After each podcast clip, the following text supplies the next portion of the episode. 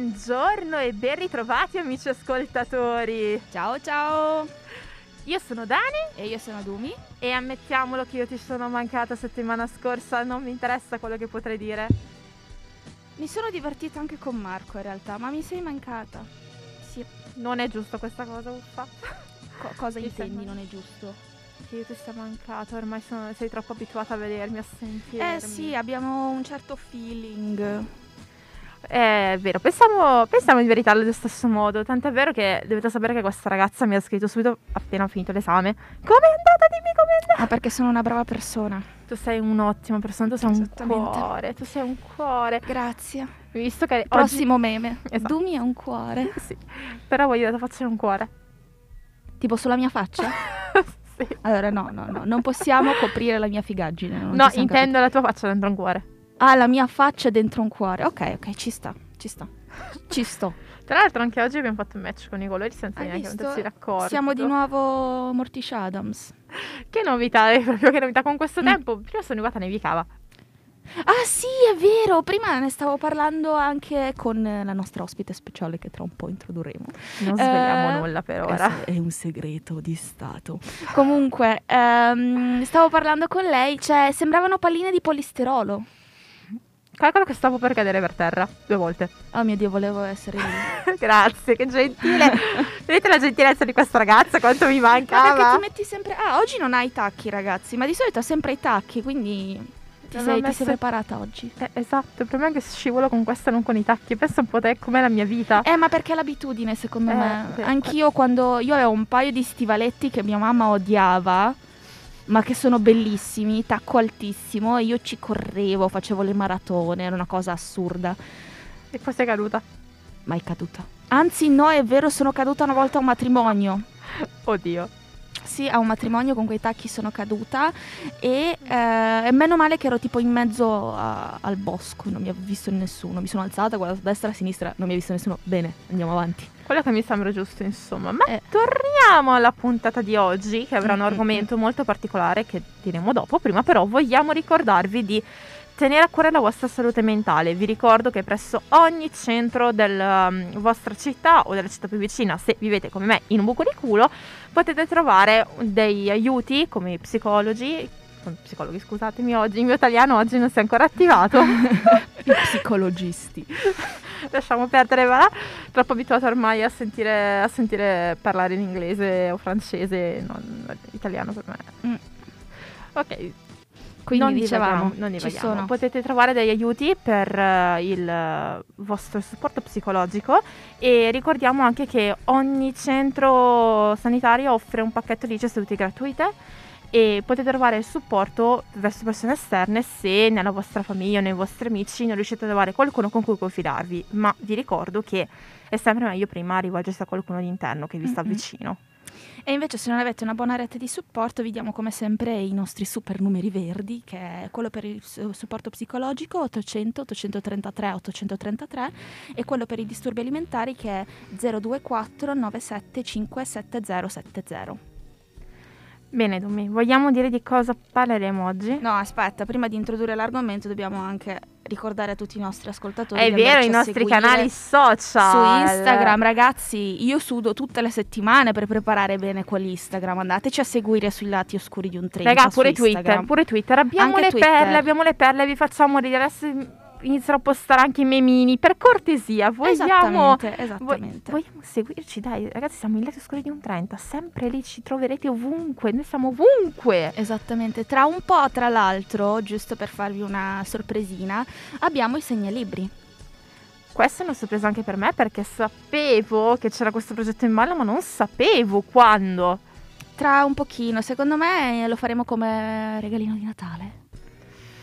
Adesso tutti i nostri follower corre- correranno. Correranno. Perfetto. Correranno a prenotare in prevendita questi, questi segnalibri. Tipo è... influencer. Esattamente. E se non riuscite a seguirci on air, vi aspettiamo tutti i lunedì eh, su Spotify, dove abbiamo anche una playlist con tutte le bellissime canzoni che mettiamo durante la puntata. Quindi vi faremo anche ballare. Direi che iniziamo proprio bene questa giornata. Depressione al massimo. No, è così carino Jazz Van, dai, anche questa canzone è molto molto bella. È molto molto bella. In realtà quando le stavo scaricando ho detto wow, finalmente delle canzoni che conosco anch'io, non del millenovecento.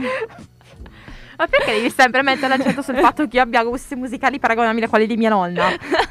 Con tutto rispetto per mia nonna che saluto, anzi forse lei ascolta musica più recente della mia. È probabile, sì. A volte quando tiri alcune cose fuori. Ma anche Marco, anche Marco settimana scorsa ha tirato fuori delle canzoni che faccio... Vabbè, a parte che Gaber lo conoscevo anch'io. Ma chi non conosce Gaber? Ma se non conoscevi Gaber finisci. Io sono straniera, mi stai per, per caso bullizzando? No, assolutamente. Eh. Però allora ti farò una tirami fuori dei cantanti moldavi, dai, su. Ne conoscevo uno, ma non me lo ricordo il nome adesso. Che ha fatto l'Eurovision. Mm. Sai quanti ne hanno fatto l'Eurovision? Vabbè, i cantanti dell'Eurovision moldavi li conosco. Non, non so pronunciare i nomi, però li conosco. Mm. Okay. Dopo, dopo vediamo. E comunque stavamo dicendo che abbiamo una bellissima ospite oggi. Esatto, lo potete trovare su tutti i social come Pedagogia del Vento. Diamo il benvenuto ad Anna Spinella. Ciao, ciao uh, ragazzi. Applausi. Benvenuta Anna, come stai? Bene, bene, molto bene. Com'è stato il viaggio? Nella neve, nel vento. Rallentamente, rallentatore, ecco, adesso parte anche a me, è contagiosa questa cosa dell'italiano. Sono entrata qua dentro, sto contagiando tutti. Da dove, di dove sei? Io sono originaria di Verona, ma adesso attualmente vivo a Lecco e lavoro a Milano, quindi è un po' un triangolo delle Verona. Cioè, per, andare a, per andare a Verona passi davanti a casa mia col treno per forza, quindi vai tranquilla, nel caso ti porto a casa mia. Sono di un paesino vicino a Romano di Lombardia, quindi passi con la un tratta. Un buco di pupù. Non sapevo neanche di passarci, però. Questa che eh, tranquilla nessuno lo sa, a parte quei cinquanta abitanti che ci abitano. No, Romano di Lombardia città, uè. Uè. Si fattura, si fattura. Allora, sì. Dicevamo, con Anna oggi parleremo di un argomento molto delicato, Mm-mm. ma di cui nessuno parla, ovvero, carissima, eh, il lutto. In realtà questo argomento, mentre stavo, stavamo facendo la ricerca, abbiamo capito e scoperto che con eh, la pandemia e la perdita costante, diciamo, di persone care o persone intorno a noi, l'argomento del lutto è uscito un po' fuori dal tabù in cui si trovava prima. Quello se ne parla un po' di più, anche in TV se ne parla un po' di più, ma capiamo un attimo cos'è il lutto. Vogliamo generale. Farcelo spiegare dalla nostra ospite? Sì. Anna, cos'è il lutto? Allora, eh, quando parliamo di lutto parliamo di alcuni, alcune fasi che sostanzialmente si attraversano, eh, sono, sono state definite da più autori, eh, in particolar modo da Kübler-Ross, che si è occupata più che altro del fine vita. Poi in realtà si è osservato che queste fasi si, si traslano benissimo anche su chi eh, perde una persona uh-huh, cara. Uh-huh. E, si chiamano fasi perché, a differenza degli stadi, hanno un oscillare avanti e indietro, nel senso che non è detto che eh, una, una fase non si ripresenti. Quindi non è una scaletta sempre verso in alto. Okay. Sì. E si va quindi ad affrontare la negazione, che è naturale e comprensibile sia in avvicinamento al proprio fine vita che alla elaborazione del lutto di una persona ca- della perdita di una persona cara. E poi c'è la contrattazione, dove sostanzialmente le persone cercano di eh, affrontare questa, questa perdita o comunque la, l'accettazione di una futura perdita ehm, creando delle, delle dinamiche psicologiche attraverso le quali contrattano i concetti e gli affetti. E, e poi c'è la rabbia e, e poi anche la negazione, la, l'accettazione, scusate, forse questa è quella che riesco più fatica a vedere, perché è un passaggio molto, molto delicato.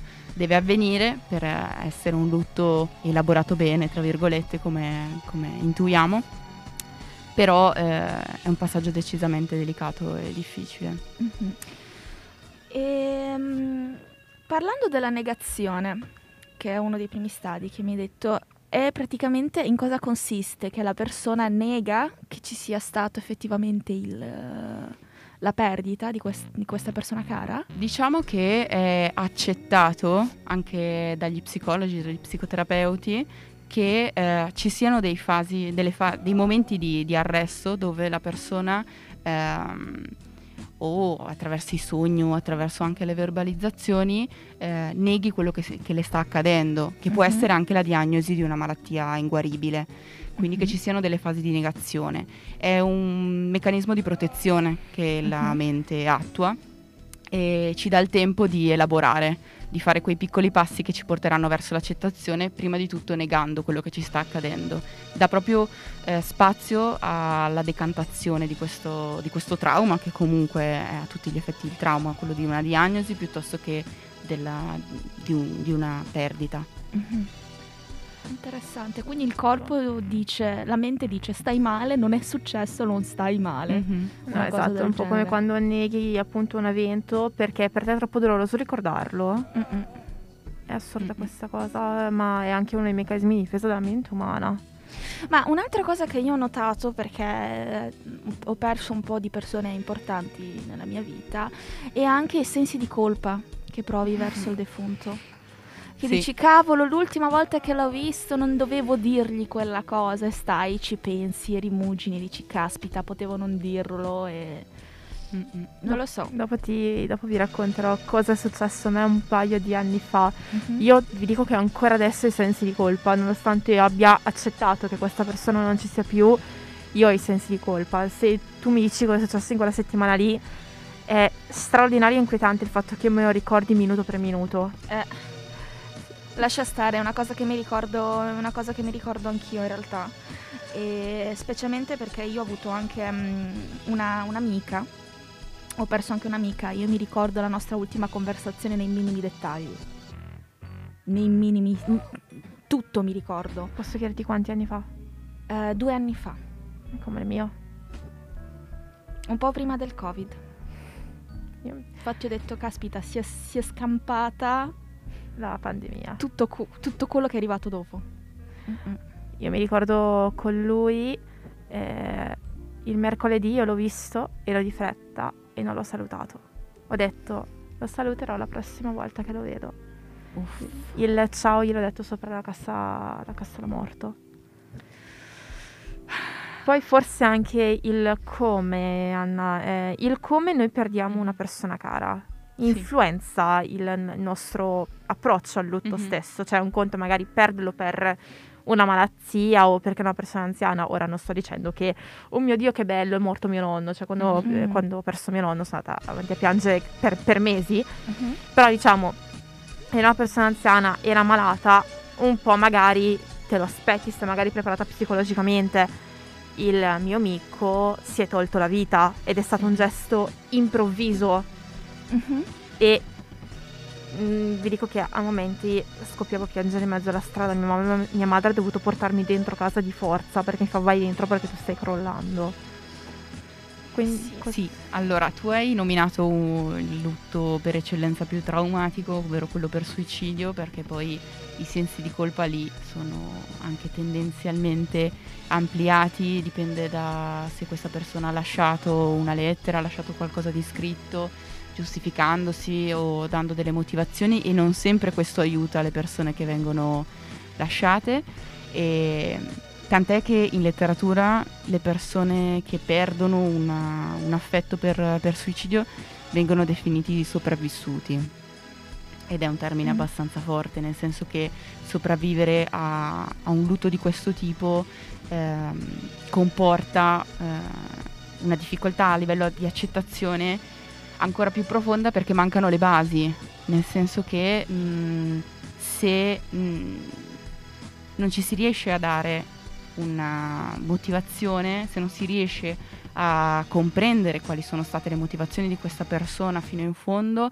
e se non si riesce ad accettarle, il, um, il dolore non riuscirà mai a, ad andarsene, insomma. Anche perché secondo me è una cosa praticamente improvvisata, cioè più improvvisa di così Mm-mm. non lo so, perché sai, se avviene la perdita di una persona cara magari per una malattia o per vecchiaia, tu piano piano riesci comunque un po' a prepararti mentalmente. Chi ti prepara mentalmente a una cosa del genere? Cioè, sì. Insieme al suicidio io direi anche l'incidente, l'incidente di persone magari giovani oh, sì. escono alla sera, tornano la mattina e non ci sono più. Mm-hmm. Io sì. ricordo eh, una mia cugina verso una compagna di classe in questo modo quando erano alle superiori, e ricordo che era stato un incidente molto sentito in tutti i paesi perché erano deceduti poi tre giovani ragazzi, giovani, erano giovanissimi, andavano tutti quanti ancora a scuola, e è crollato, cioè è crollato proprio il mondo addosso a tutti quanti, questo insieme a una ragazza che da me era morta per leucemia fulminante.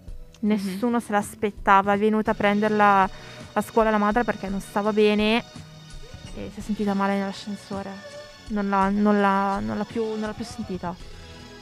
Caspita. È un, poi credo appunto mm-hmm. tra suicidio e malattia improvviso, un incidente, mm-hmm. non so quale possa essere il peggiore da superare, mm-hmm. però io so che tu ti occupi di un aspetto in particolare per quanto riguarda l'affrontare il lutto, anzi non di un aspetto, di alcuni soggetti particolari. Mm-hmm. Vogliamo dire che sono? Sì. Allora, eh, io come pedagogista mi occupo della persona a trecentosessanta gradi, eh, però attualmente mi sto concentrando su, sulla parte bambini, quindi sostanzialmente mi occupo di, di accompagnare e di assistere le, gli adulti mm-hmm. che si occupano di...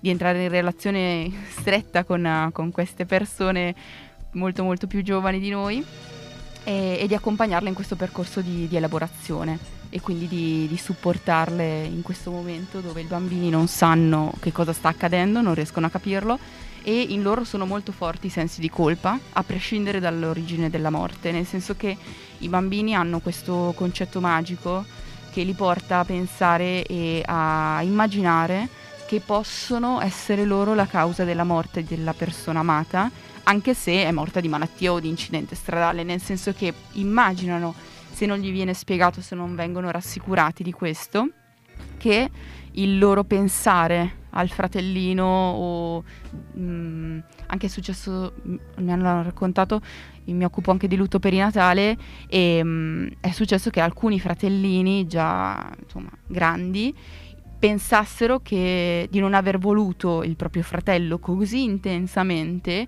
da portarlo alla morte. Questa è una cosa che accade e uh, va tutelata, vanno tutelati i bambini e gli va spiegato che questa cosa non può assolutamente accadere in nessun modo, loro non, non hanno questo potere e, e qualsiasi cosa loro possono aver pensato non ha sicuramente causato la morte de- della persona che è stata persa, insomma. Quindi l'età non, non c'entra forse come, su come si vive il lutto, cioè nel senso possa essere grande, possa essere piccola, ma davanti ad esempio al lutto perinatale, mm-hmm. detto, perinatale, sì. Io sono impotente, magari io adesso a venti anni posso dire ok, se eh, mia madre rimanesse incinta e subisse un aborto spontaneo la colpa non è mia, mm-hmm. però mi metto nei panni di un bambino che magari ha dieci undici anni o di un bambino che ne ha tre, in questo mm-hmm. caso quindi allora le, le durazioni possono equivalersi. Quando sono molto piccoli sì, perché hanno proprio quest'idea del, del fatto che comunque vedono negli adulti che le loro azioni hanno delle conseguenze, mm-hmm. perché il mio fare i capricci ti fa arrabbiare, quindi di conseguenza attraverso il pensiero magico che poi ovviamente si, si va a, a ridurre, loro immaginano di avere anche un potere su questo. Ma anche su altre morti, in particolare quella del lutto perinatale, quindi del, durante la gravidanza, perché non, non, non, è quello forse più oscuro per loro, perché non capiscono proprio il processo, non capiscono il meccanismo. Invece magari un nonno piuttosto che qualche altro componente per loro più pratico, perché lo vedono anziano. Eh, il, il, per un bambino affrontare il lutto dipende molto dalle, dalle fasi di sviluppo. Questi forse sono più stadi, dipende da bambino a bambino. Però ci sono delle fasi di sviluppo che attraversano eh, per elaborare meglio il concetto di morte, ovvero il, il primo, ed è quello che è uguale per tutti, il, l'elaborazione parte dalla cessazione delle funzioni vitali, ovvero il bambino per prima, per prima cosa osserva che ehm, la, la persona, o tendenzialmente animali e insetti, quando muoiono non si muovono più, non respirano più, eh, gli occhi tendenzialmente sono chiusi, se sono aperti è evidente che non, non sono in movimento, quindi osservano una cessazione delle funzioni vitali nell'uccellino sul marciapiede. Mm-hmm. Questo è il primo livello di consapevolezza. Successivamente riescono anche a comprendere e a empatizzare con il fatto che c'è una irreversibilità della morte, ovvero che quell'uccellino non tornerà a camminare, non tornerà a mangiare, non tornerà a volare, non è scontato per un bambino. I bambini lo chiedono, chiedono ma se gli lo portiamo a casa, gli facciamo le coccole, se gli diamo, proviamo a dargli da mangiare, questo uccellino tornerà a volare. E lì è importante la, la presenza dell'adulto che eh, riesca a contenere, ad accogliere queste domande. Mm-hmm. E, e in seguito c'è l'universalità della morte. Questo è un concetto che tendenzialmente i bambini affrontano o mh, verso gli ultimi anni delle elementari o eh, quando attraversano un lutto, nel senso che eh, quando loro si trovano ad affrontare un lutto può essere che questa persona non sia un anziano. È concepibile, nel senso che al giorno d'oggi è elencata una serie di morti che tendenzialmente non sono affrontate in età adulta o comunque in grandi adulti, e, e di conseguenza loro iniziano a elaborare il concetto che tutti possiamo morire, e non è esattamente semplice come aspetto da, da capire. Quello che per noi è più difficile da accettare sul concetto di morte, nel senso che un conto è accompagnare un adulto, un anziano, un conto è accompagnare un bambino, e, e di conseguenza eh, questo è anche forse l'aspetto più delicato, nel senso che non va anticipato. Non si può traumatizzare un bambino dicendogli guarda, allora prima c'è la cessazione delle funzioni vitali, poi questo, questo, quell'altro. Ma riguardo a questo, in realtà una domanda, perché io primo anno arrivata qui a Milano, mm-hmm. cosa fai per fare un soldino in più? Babysitting. Mm-hmm.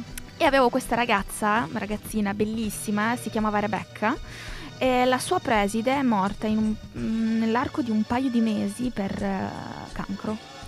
E questa ragazza, magari ragazzina, scusate, mm-hmm. eh, anche quando magari i genitori volevano andare una volta a cena con gli amici, allora mi chiedevano stai un po' di più e poi ti portiamo noi a caccia, quelle cose lì, eh, lei aveva l'impressione che i suoi genitori se, andassero, se, se fossero andati via sarebbero morti, mm-hmm. non sarebbero più tornati. Cioè io mi ricordo delle, degli attacchi di panico che io chiamavo sua mamma e dicevo tornate qua, non, non so come calmarla, non, non, non ho idea di come calmarla. Sì. Cosa, cosa mi avresti consigliato in un momento del genere? Allora, lì dipende tutto da cosa è stato affrontato a scuola, nel senso mm-hmm. che purtroppo eh, le scuole sono un bacino eh, enorme per fare educazione alla morte, eh, però sono tantissime occasioni mancate, mm-hmm. nel senso che eh, abbiamo... Abbiamo storie che ci raccontano di banchi di scuola che spariscono, di insegnanti che vengono sostituiti come se fossero figurine di, di una raccolta album, e purtroppo le persone che muoiono svaniscono nel nulla. Mm-hmm.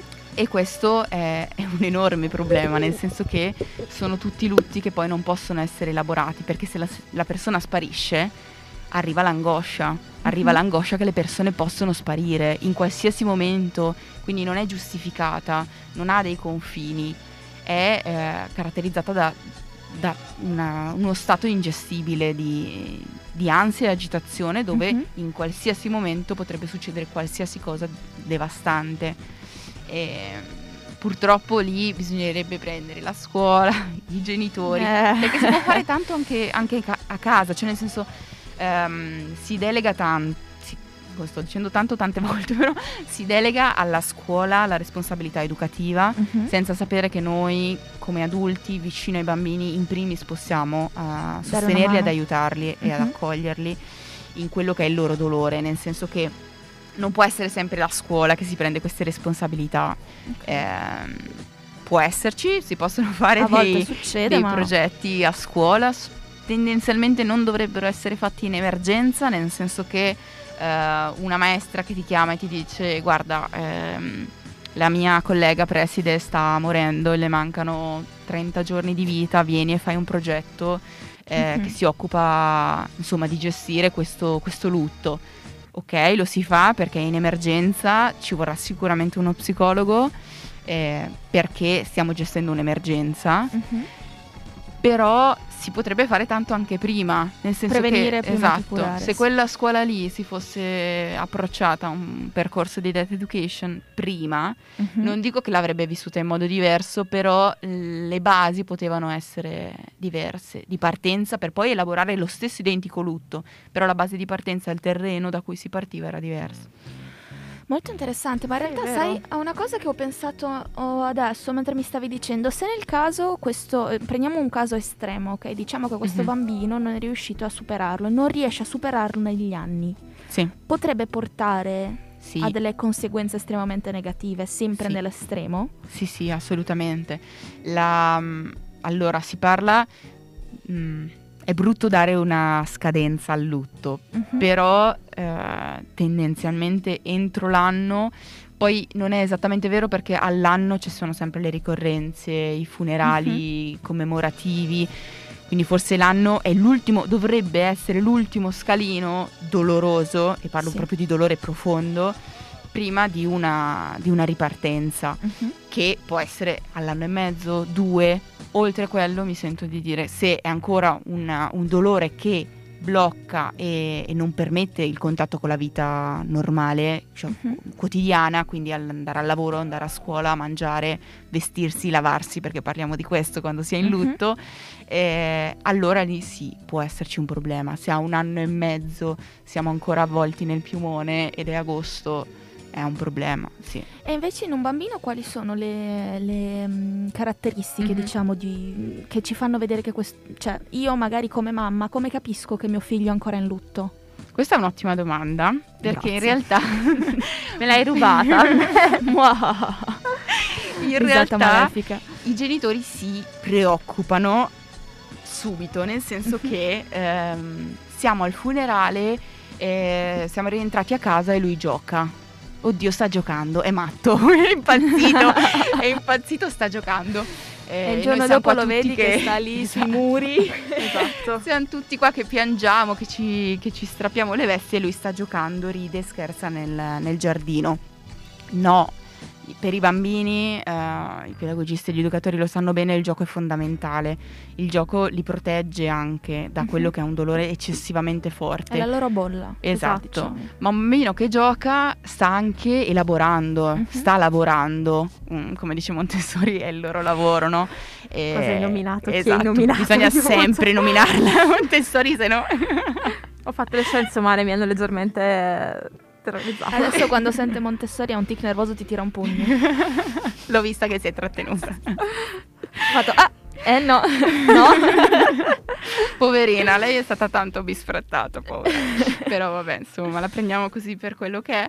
E, e lei sostiene molto il gioco nel bambino, il gioco uh-huh. strutturato, ma anche il gioco libero. E in realtà c'è molta libertà nella pedagogia montessoriana, cosa che viene totalmente bandita. Io sono stata bandita. un'insegnante d'asilo in, una, eh. un, in un asilo che seguiva uh-huh. praticamente questo percorso, quindi ti so, ci, lo so, arrivavo a casa che mi faceva male la testa, mamma mia.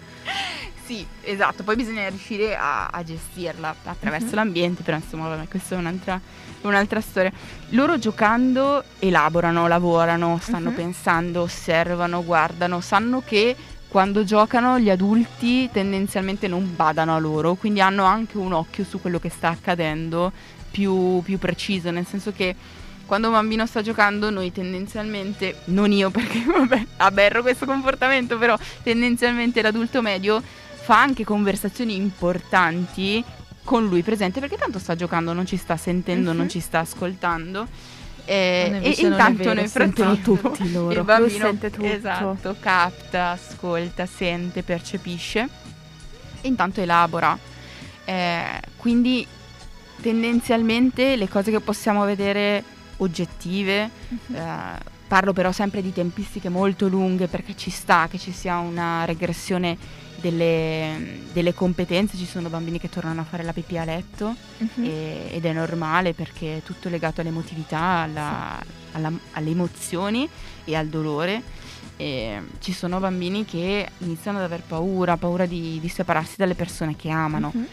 Devono essere tutti comportamenti che o rientrano o... Eh, riescono a essere gestiti dagli adulti, non vanno a impattare la, la quotidianità. Quando noi troviamo delle difficoltà a gestire la quotidianità e quindi proprio la, l'aspetto basico eh, della nostra vita, allora lì deve esserci una, una richiesta d'aiuto, di un aiuto agli specialisti, e in quel caso io non posso più, cioè quando si parla di un, di un lutto che va oltre l'anno, dove non si sono mai fatti contatti precedenti, non è stato fatto un percorso educativo pedagogico, mm-hmm. allora lì è per forza da, da rimandare allo psicologo. Okay. Bene Anna, io ti volevo chiedere mm-hmm. una cosa. Come Dumi anche io sono stata insegnante in un asilo, ho fatto mm-hmm. l'alternanza scuola-lavoro lì. Riesci a smetterla di copiarmi tipo? Ma senti, non è colpa mia se te siamo gemelline separate dalla nascita. Ci hanno accoppiato bene, direi. Esatto. Ringraziamo il direttore, grazie Marco. Comunque, eh, ti dicevo, io sono stata insegnante anche alle Giocoestate e sono arrivati questi due gemelli. Avevano perso il padre per malattia alcuni mesi prima. Mm-hmm.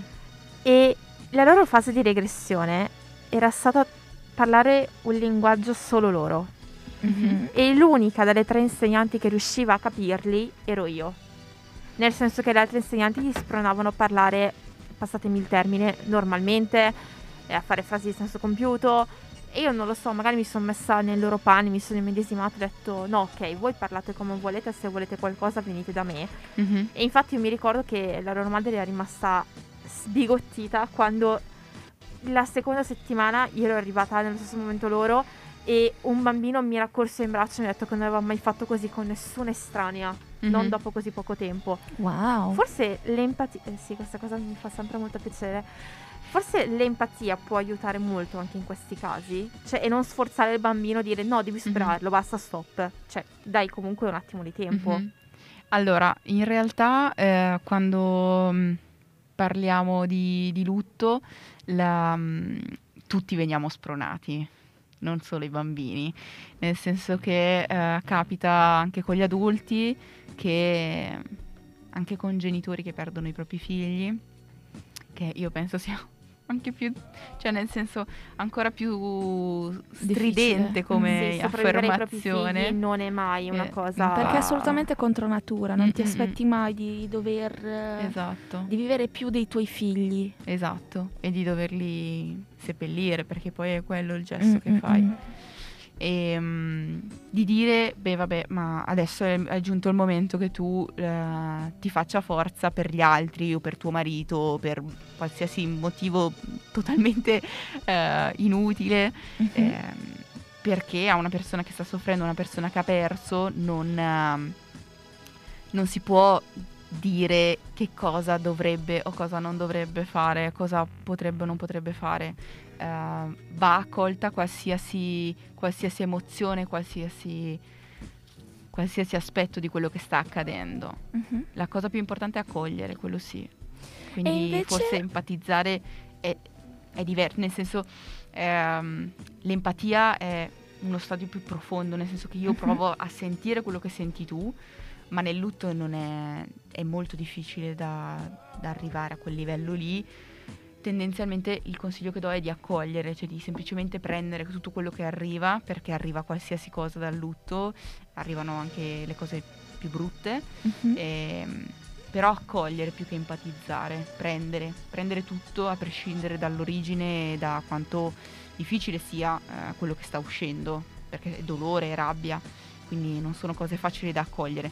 Più che empatizzare, perché empatizzare cerco di capire che cosa senti tu, ma io non ho perso quella persona e non avevamo quella relazione lì, quindi non lo potrò mai capire. Mm.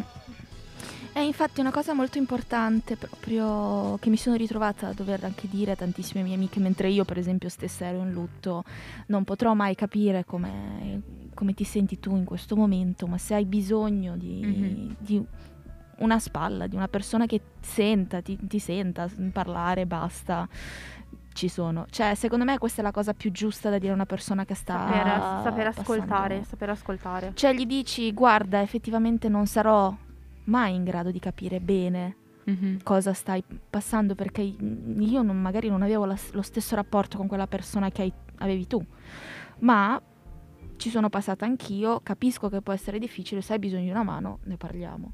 Mm-hmm. Tra l'altro ti volevo chiedere una cosa molto molto interessante.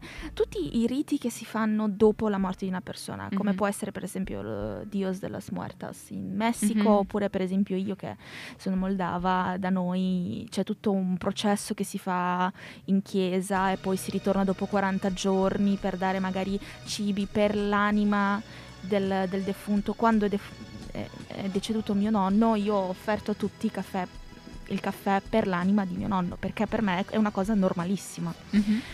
Questo potrebbe aiutare in realtà tutti questi, perché ogni cultura ha un modo. Infatti quando stavamo facendo ricerche mm. ieri e l'altro ieri ci siamo rese conto che effettivamente ogni cultura ha un modo particolare per gestire il lutto. Ma anche proprio nell'abbigliamento, cioè, esattamente. Noi indossiamo il nero, noi cristiani indossiamo il nero come segno di lutto. Mm-hmm. Se tu vai in India, loro indossano il bianco. E, mm-hmm. esatto, anche in Cina. Anche in Cina, vero? Indossano il bianco. Sì. Intanto ti ringrazio perché è molto interessante. Io sono, vabbè, ho questa deformazione professionale e tutto quello che riguarda la morte mi, mi interessa. Ok, la proviamo parlare un attimino io te. Non a livello... Um, cioè, mh, tutto quello che riguarda l'elaborazione del lutto, anche romanzi, film... Insomma, sono entrata un po' nel loop dove questo è un po' tendenzialmente l'argomento dei libri che ho sul comodino e, e infatti il mio compagno per questo un pochino insomma, mi inizia ad odiare. Tu eh, devi citare sempre Nietzsche in questo caso. Io cito sempre Nietzsche in questo caso. Questo è il tuo, è la, è il tuo fato. Esatto. Devi amare il tuo fato. Basta. Ciao. Devi rimanere legato lì. Quello ti aiuta a rimanere legato alla tua caducità. Vabbè, insomma, ehm, quindi è molto molto interessante davvero. Uh-huh. Purtroppo i bambini sono dei grandi assenti in questi riti. Sì. Ehm, non vengono accompagnati ai funerali, non vengono accompagnati ai cimiteri. Quindi dici che anche portarlo al funerale il bambino potrebbe aiutarlo allora, in qualche modo? Allora, non è diagnosticato che causi nessun trauma, okay. Anzi, forse uh, può aiutarlo. Mi fa capire... Uso la parola forse perché... Mh, non è detto, nel senso che ognuno è diverso. Uh-huh. Più che altro eh, posso dire che sì, portare al funerale funziona, è utile, ehm, dipende se al funerale ci sono degli adulti che sono pronti a stare con quel bambino e a stare con quello che potrà uscire anche durante il funerale, nel senso che eh, è molto positivo perché ci dà tutto un senso di comunità che al giorno d'oggi non abbiamo più e non mm-hmm. abbiamo più durante il lutto, cosa sì. che invece avveniva dove insomma le, un po' le tradizioni che avete citato voi eh, anche in Italia si, si, si andava poi mm-hmm. nella casa dove, dove c'erano i parenti più stretti della persona morta dopo aver portato la persona al cimitero, si tornava a casa, si mangiava, si, ci si assicurava insomma che i familiari più stretti fossero riforniti di cibo e bevande, provvigioni per i prossimi giorni. Insomma c'era un'idea di comunità, di passare. Io stavo leggendo un libro ieri che diceva, che mi ha fermato molto su questo concetto, che mh, si fermava un intero paese quando moriva qualcuno. Mm. Adesso mm. questa cosa non succede più, cioè tu, l'intero paese era lì. E io me lo ricordo forte. Per esempio, non è vero che non succede più, perché io me lo ricordo forte col funerale di mio nonno, che tra l'altro mh, lui è morto mentre io frequentavo il master che mi ha formato come, come tanatologa, quindi è stato veramente un insieme di cose piuttosto difficili da affrontare. E, e lì effettivamente, io quando, mi ricordo quando andavo a casa di mia nonna e mio nonno, mh, sì, c'era magari con uno o due amici, sempre i soliti. C'era un sacco di gente al suo funerale, mm-hmm. tantissimi, tantissimi, tantissimi, e tutti sapevano chi ero, tra l'altro. Quindi ma quella per... cosa lì è bella, secondo me, dei funerali. L'idea che tu sai che quella persona che è morta era amata, aiuta forse tanto. Forse questo è colorato anche al fatto, ora non so quanti anni avesse tuo nonno, mm-hmm. ma ad esempio quando è morto il mio, il mio era del ventisette, quindi mm-hmm. ha vissuto tantissimo, è morto nel duemilaquattordici, Eh, per malattia. Mi ricordo che una sua coscritta mm-hmm. è venuta a casa sua, si è chinata e l'ha detto in dialetto, adesso lo riporto in italiano. Signora, si chiamava Giacomo. Giacomo, cosa ci hai fatto? Eri l'ultimo uomo rimasto dalla tua classe, te ne sei andato anche tu. Quindi diciamo perlomeno quando è successo questa cosa, tantissime persone hanno anche fatto battute, ris- eh, risate, E anche dopo il funerale eh, mia nonna se ne è uscita dicendo: cosa dirà mai tuo nonno nel momento in cui si accorgerà, anzi mi, ad- mi avrà di sicuro visto, che l'ho accompagnato al cimitero con, uno scarpo- con una scarpa per tipo. Mia nonna nella fretta ha messo due scarpe diverse. So che quando lo raggiungerò mi rinfaccerà il fatto di averlo sgridato per essere andato al matrimonio della sorella con due calzini diversi. Cioè, quindi anche quando succede così, poi sì, ci sono persone anziane, specialmente una delle più anziane del paese, capita spesso, da me si è visto tantissimo, che tanta gente vada al funerale e le, e le chiese mm-hmm. siano piene, proprio perché sono, ne li chiamo i recidivi, i recidivi del paese. Cioè, io ero com- I rimasti. Sì, io ero accompagnato mio nonno al cimitero perché ho detto: dai, usciamo a fare il giretto. Siamo andati al mercato al cimitero. Ogni due tombe circa si fermava dicendo: questo qua era in classe con me, questo qua lo conoscevo, questa qua è stata la mia amorosa, perché mio nonno era un Don Giovanni all'epoca. Sì, guarda che l'ho visto da giù nelle foto, mio nonno era un bellissimo uomo, bellissimo, anzi mm. lo ancora, perché a ottantuno anni ha ancora tutti i suoi capelli, nel senso che ha dei, una capigliatura molto folta, gli occhi azzurri. Quello che piace alle ragazze. Esatto, esatto. Poi lui ama molto. Quello che piace anche ai ragazzi in realtà, perché verso i trenta sì, iniziamo esatto. a perdere i capelli. Eh. Poi lui ama molto vestirsi bene, però continuava, eh, questa cosa conosco, conosceva praticamente mezzo cimitero. Mm-hmm. È stata, però è stato bello, insomma, perché lui, lui appunto si perdeva anche a raccontare queste cose, e poi fa niente se magari mi raccontava cose di persone morte nell'ottantatré, mm-hmm. io sono del duemila, però vabbè, quali sono dettagli? Quindi sì, ho visto anche io questa, questa cosa. Un pensiero in realtà che io ho avuto quasi sempre, ogni volta che eh, qualche persona importante nella mia vita fosse passata nell'aldilà, diciamo, è pensi, cioè ho fa- facevo fatica a capire che fossero effettivamente deceduti. Cioè io pensavo: come riesce una persona a stare con sotto tre metri di, di terra? Mm-hmm. Mm. Cioè ogni volta eh, questo pensiero non mi fa dormire a volte. Cioè sto lì a mm-hmm. pensare, e lì sotto metri e metri di terra. Mm-hmm. Ma infatti le tradizioni sono le più disparate. Mi, mi ricordo sempre durante questo master è venuto un antropologo a trovarci uh-huh. e ci parlava di un, questa parte remota del Madagascar dove sostanzialmente loro non seppelliscono i morti perché ehm, reputano che eh, il loro spirito non, eh, non sarebbe più in grado di tornare a fargli visita. E quindi sostanzialmente capita che ogni tanto alcune persone di questa regione molto lontana eh, arrivino qua in Italia da noi e scoprano che noi invece per legge li dobbiamo seppellire i morti e che facciano molta fatica ad accettare questa cosa e non uh-huh. abbiano i soldi per rimandarli a casa dove invece sarebbe possibile continuare le loro tradizioni. Tenersi la zia in soggiorno. Eh sì, sì, sì, sul serio, cioè nel senso li mettono mi sa in queste... di aver visto, di aver visto adesso forse un sarai un po' approssimativa nella descrizione perché non ricordo bene, però eh, lui è anche fotografo, quindi ci ha portato tutte le foto mm-hmm. di questo libro e sostanzialmente loro li mettono in delle case che sono tipo delle... la struttura idealmente è un po' come l'idea della piramide, nel senso sì. che è accessibile. E poi una volta l'anno se li portano in casa, sono tutti vabbè avvolti, però eh, hanno questa tradizione qui. Li sì. mu- mumifi- sì, sì. mummificano? Mummificano. Sì, tendenze pra- sì, simile. E quindi sì, eh, cioè, le più disparate tradizioni che poi ci fanno sentire più o meno a nostro agio con, con la morte. Se per esempio per una persona... Sì, avevano una cosa sì, del sì, genere, sì, mummificavano i corpi perché avevano paura, cioè che se il corpo fisico eh, de- degradasse... degradasse. Mm-hmm. Ehm, adesso ogni volta che non so una parola guardo Dani. Cerca suggerimenti. E eh, vedete, infatti sta completando tutte le mie frasi. E, perché avevano paura che se il corpo comparisse, mm-hmm. eh, loro non fossero in grado perché c'era tutto un processo lunghissimo sì, verso l'aldilà con l'anima loro, tutto sì, sì. Ho Ed capito che questa, questa sarà la colonna sonora per la gente che vogliamo andare a quel paese, direi grazie mille Dumi per questa cosa. E quindi allora abbiamo parlato di cos'è il lutto, abbiamo parlato quali sono le sue manifestazioni, eh, manifestazione, grazie, grazie Dani, grazie. Oggi sei la mia mente, la mia bocca, i miei occhi. ehm Ultima cosa di cui volevamo parlare è un paio di consigli. Mm-hmm. Cosa consiglieresti a una persona o che sta, sta attraversando un lutto, per esempio un genitore che ha un figlio che è in lutto, perché presuppongo che anche il genitore sia in lutto, se, se mm-hmm. c'è il figlio che è in lutto, magari sì. la morte di un nonno e così via. Cosa, quali sono i consigli più importanti? Questa cosa che hai detto è molto importante, nel senso che quando abbiamo dei bambini in lutto il primo problema che incontriamo è che anche noi siamo in lutto. Eh, sì. Quindi di conseguenza diventa tutto più complicato. Beh, allora, eh, intanto di chiamarmi. Che è, ripetiamo cioè, un'altra esatto. volta, Instagram?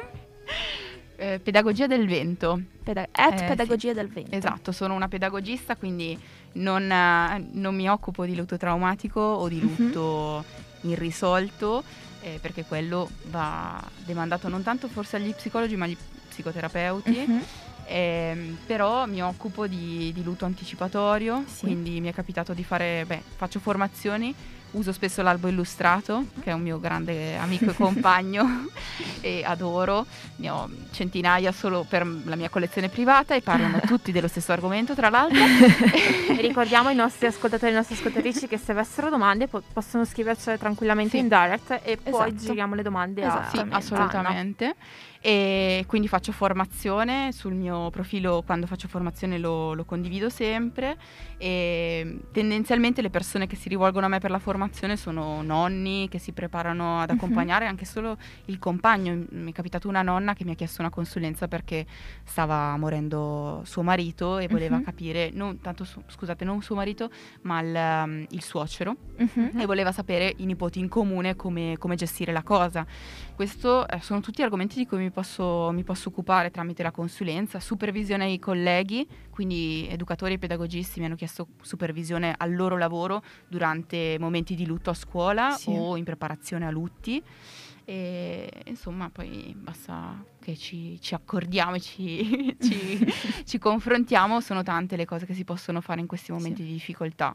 Quindi quello sì, assolutamente. Quindi prima di tutto contattare una specialista. Sì, esatto. Se si vede... ah, e poi consigli utili, veloci, accogliere, come dicevo, più che empatizzare, veramente accogliere, accogliere tutto quello che arriva, accogliere le domande e stare nella domanda. Ecco, questo è un consiglio mm-hmm. che mi sento di dare, nel senso che i bambini fanno delle domande specifiche e vogliono risposte specifiche e Ehm, concrete e concise, nel senso sì. non partiamo con lo spiegone che ci ha detto Anna di eh, pa, pa, pa, pa, pa. Uh-huh. No, stiamo in quella domanda lì che quel bambino lì ci sta facendo in quel momento. Se non è il momento per noi di ascoltare e di parlare di quella cosa, perché magari siamo in fila alla cassa, perché i bambini queste domande ce le fanno anche in fila alla cassa esatto. dire che questa domanda è molto importante, anche ringraziare per, per aver affrontato questo argomento e, e rimandare, rimandare a un altro momento, a dire, ma guarda, non, per me questo per non sempre, è... davvero esatto. proprio dare una, un momento specifico. Esatto, esattamente. I bambini cercano di metterci in difficoltà, ce le mettono, ce le piazzano proprio quando siamo lì, che la fila è lunghissima dietro di noi. Quindi... qua non può scappare. Esatto, esattamente, sì sì è vero. Quindi far capire al bambino che quella cosa che ci sta chiedendo è estremamente importante, che siamo grati che lui ce la stia chiedendo, ma non ma è quello il momento, è il momento più, eh, sì. più sbagliato per farlo e non possiamo dedicare a lui tempo, il tempo che merita quel tipo di domanda, quindi quello sì, assolutamente. Sai un consiglio che ho ricevuto io una volta, mm, questo da una mia amica, lei mi, mi dice: se senti la tristezza, senti un momento di tristezza e così, sentila il più possibile, mm-hmm. provala sulla tua pelle il più possibile, non cercare di pensare ad altro e distogliere il tuo pensiero da questo, perché anche questo fa parte del sì. chiudere il grande taglio che hai sul cuore, cioè proprio pensare e cercare di anche un po' razionalizzare il tuo dolore, mm-hmm. non cercare di nasconderlo e metterlo in un cassetto e poi una volta che sei stressato esce tutto fuori ed è esatto. un casino. Sì, sì, esatto. sì, sì, assolutamente. Quindi eh, mi ha dato un buon consiglio?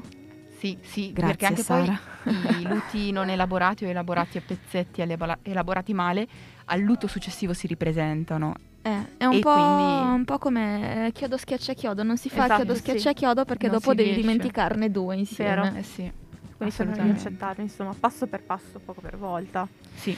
Va bene, noi ti ringraziamo per essere stata qui a chiacchierare un po' nel salotto dei lati oscuri di un trenta e speriamo di rivederci. Assolutamente, super volentieri. Esatto. Ti salutiamo Anna, ciao Dumi. Ciao Dani, mi raccomando state attenti a vostra, alla vostra mente.